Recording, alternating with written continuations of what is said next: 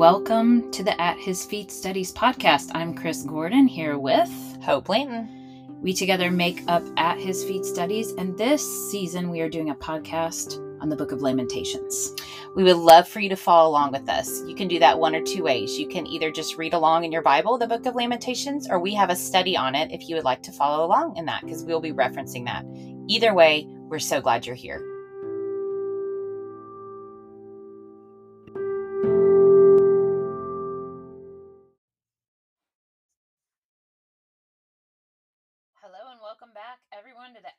Feet Studies videos and podcasts on the Book of Lamentations. I'm Chris Gordon here with Hope Blanton, and today we're diving into chapter two, Lamentations. Last time we took a first look at the city of Jerusalem and what had happened in chapter one.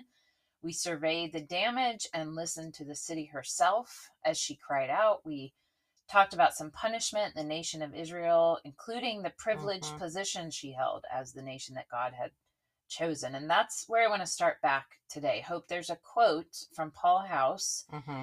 in the study where he says some things that might feel a little startling to us. Would you read that and maybe comment on what you think he means and why is it hard for us to hear? Yes. So the Paul House quote is Privilege has not shielded her, rather, it has put her in this position. So at first glance at this quote, you're, you're like, wait, what? But her privilege was that which she was chosen. She was the beloved daughter of, of God, which then gave her the responsibility of being the billboard, you know, which we had talked about a couple episodes back, God's goodness to the world but instead had distorted his image to those around her. So this is not just about her own sin, but how she had robbed the watching world of seeing God's goodness. Mm-hmm. So she wasn't this loved, privileged daughter of God, then she would have never had to have been disciplined by him, Mm. which can seem confusing and backwards, but he was loving them by not just turning the other way and ignoring their behavior. So the way God disciplines her is through his wrath which I feel like that word, you say that word and everyone's like, oh, you know, Mhm. which is very confusing concept to us. And we've mentioned it. It's, you know, very much misunderstood part of the way we see God. So could you explain to us how wrath works? Yeah, so we, we think about wrath sometimes. I think it's confusing because we think about it as a variation of human anger, only worse, Right. Totally. only bigger, right? Yeah. So we think it's like when we completely lose our temper and we function in a rage, we're out of control, we hurt people because we've reached our limit somehow. It feels scary, unhinged, damaging. Yes. But that is a totally false template of God's wrath. Mm-hmm. First of all, our anger always has mixed motives.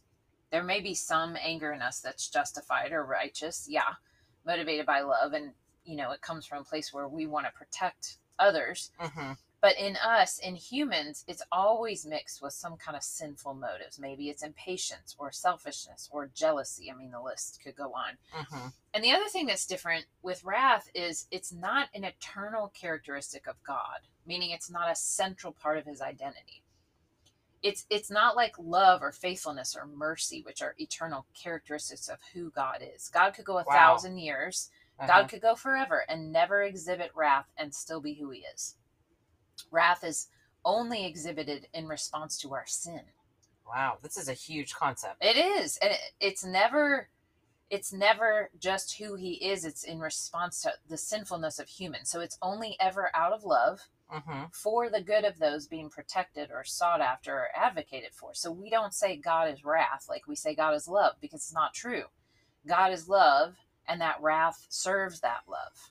Mm. So here's the tricky part because even though it's out of love, it's still God that's causing the pain Right. and acting like the enemy. I mean, he talks about God like he acts like an enemy, and lots of people, including Christians, really struggle with this. Yes, I think this is often one of the hardest tensions for us as believers to hold. You know, that God would allow suffering in our lives. I have known so many people who've walked away from the faith because of this tension, feeling like if they were God, they would not do this. Mm. And there, you know, and there's hundreds of books written on this topic, so I'm not sure my thoughts can add much, but I will say I think we often think that we're more loving or wise than God that we would accomplish these things he does in a pain free way without using suffering.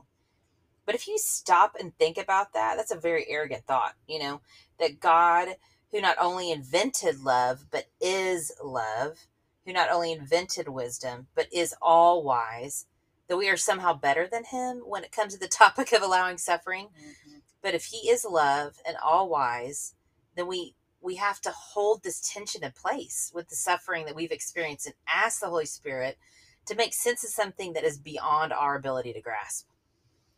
Yeah, that is well said.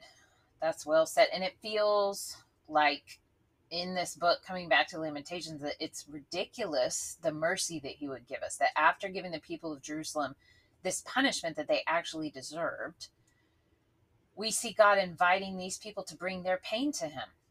That he is listening to the voices of those who have suffered this trauma. He's not interrupting them. He's not saying, I told you so, which he would have been justified to do. He's not silencing them. He's just listening. He's sitting with them in their pain.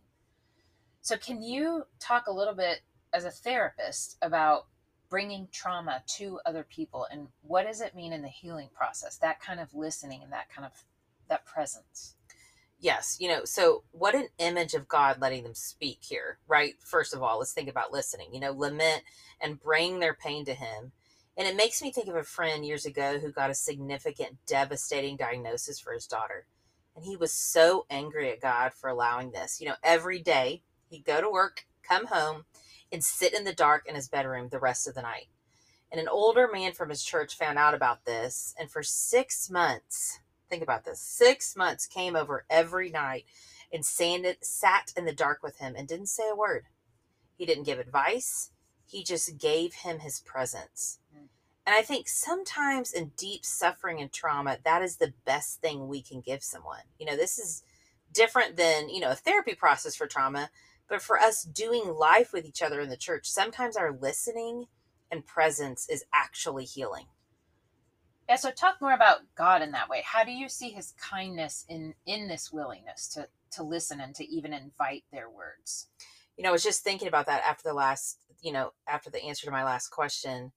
The fact that God listened to this long poem of lament, even when they had deserved the punishment and they had received, says so much about God's humility.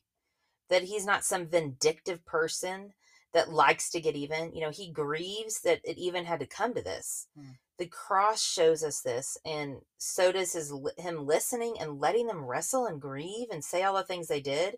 It shows us his deep love and care for us in suffering. So, so you quote this commentator in this lesson who writes, "quote Could it be that this is the one place in the book where we hear the voice of God?"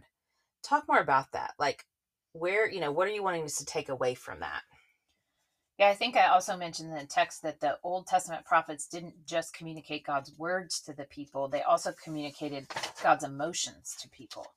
So if you think about the prophets as spokespeople for God, then we get the whole person. God isn't just a bunch of words, He's not just rules. Mm-hmm. And we're made in His image and we're people with emotions, so He has emotions. Now, they're not fallen like ours, they're not full of mixed motives and distorted and lead him astray or lie to him like our does ours do sometimes but his are holy and they are altogether appropriate all the time. And you see this all through the prophets that he has emotions. I think immediately about hosea 11 where he's talking about israel and i want to read just a little bit of that for you because i think it's relevant and god's pouring out his emotion and, and you'll hear it in these verses. This is 1 through 8 i believe. Mm-hmm. When Israel was a child, I loved him, and out of Egypt I called my son. The more they were called, the more they went away. They kept sacrificing to the Baals and burning offerings to idols. Yet it was I who taught Ephraim to walk. I took them up by their arms, but they did not know that I healed them. I led them with cords of kindness, with the bands of love, and I became to them as one who eases the yoke on their jaws, and I bent down to them and fed them. They shall not return to the land of Egypt, but Assyria shall be their king, because they have refused to return to me. The sword shall rage against their cities, consume the bars of their gates, and devour them because of their counsels. My people are bent on turning away from me. And though they call out to the Most High, he shall not raise them up at all. So these are all the things that they're doing wrong. But then here's Mm. listen to this the longing in his voice. How can I give you up, Hmm. O Ephraim? How can I hand you over, O Israel? How can I make you like Admah? How can I treat you like Zeboim? My heart recoils within me. My compassion grows warm and tender. Hmm. You hear that that love coming through these words and ultimately we see it most clearly in the ultimate prophet Jesus when he weeps when he's on earth he weeps for Jerusalem he weeps when Lazarus dies this is the compassion and emotion of God and that's what we hear even in lamentations the lord himself created these babies each of them he knit them together and then they're dying in the streets he, he is not cold and distant but he weeps just like he wept over jerusalem and all the other places in the gospels. And and so then we get to the end of chapter 2 and we've heard all of this and we we hear the city saying look look and see how bad it is and that's her prayer. That's what she has to say to god at this point. So can you talk hope about us in the present as believers and how this might relate to us is this and can this ever be our prayer Yeah, I think it's remarkable to think that this is her prayer. This might not be like any prayer that we've ever allowed ourselves to pray to the Lord. But here, this text is showing us that we can and we should. And while we live in this space between the already and not yet, between pain and promise, we are living in Holy Saturday, the mm. day after Jesus' death, before his resurrection. And there is lots of pain here. Mhm. And the only re- response is we is we have is to pray it to God. yeah grief grief is the space between what should be and what is, right Mhm. it's the that's the exact space that jesus steps into in order to close the gap the Mm. the what should be is the garden beautiful complete content purposeful safe intimate and jesus steps into what is ugly longing broken always wanting more dangerous discontent lonely and with his obedience and death and resurrection he won the victory of closing that gap between what should be and what is that we don't see it in full quite yet hmm Yeah, remarkable. And that seems like a great place to end this portion of our discussion of Lamentations chapter 2. If you're following along in our Bible study, that's study 3. Thank you for joining us as we make our way through this rich book in the Old Testament. Join us next time for our discussion of Lamentations 3 1 through 33. Until then, enjoy your study of the Word. See you back here next time.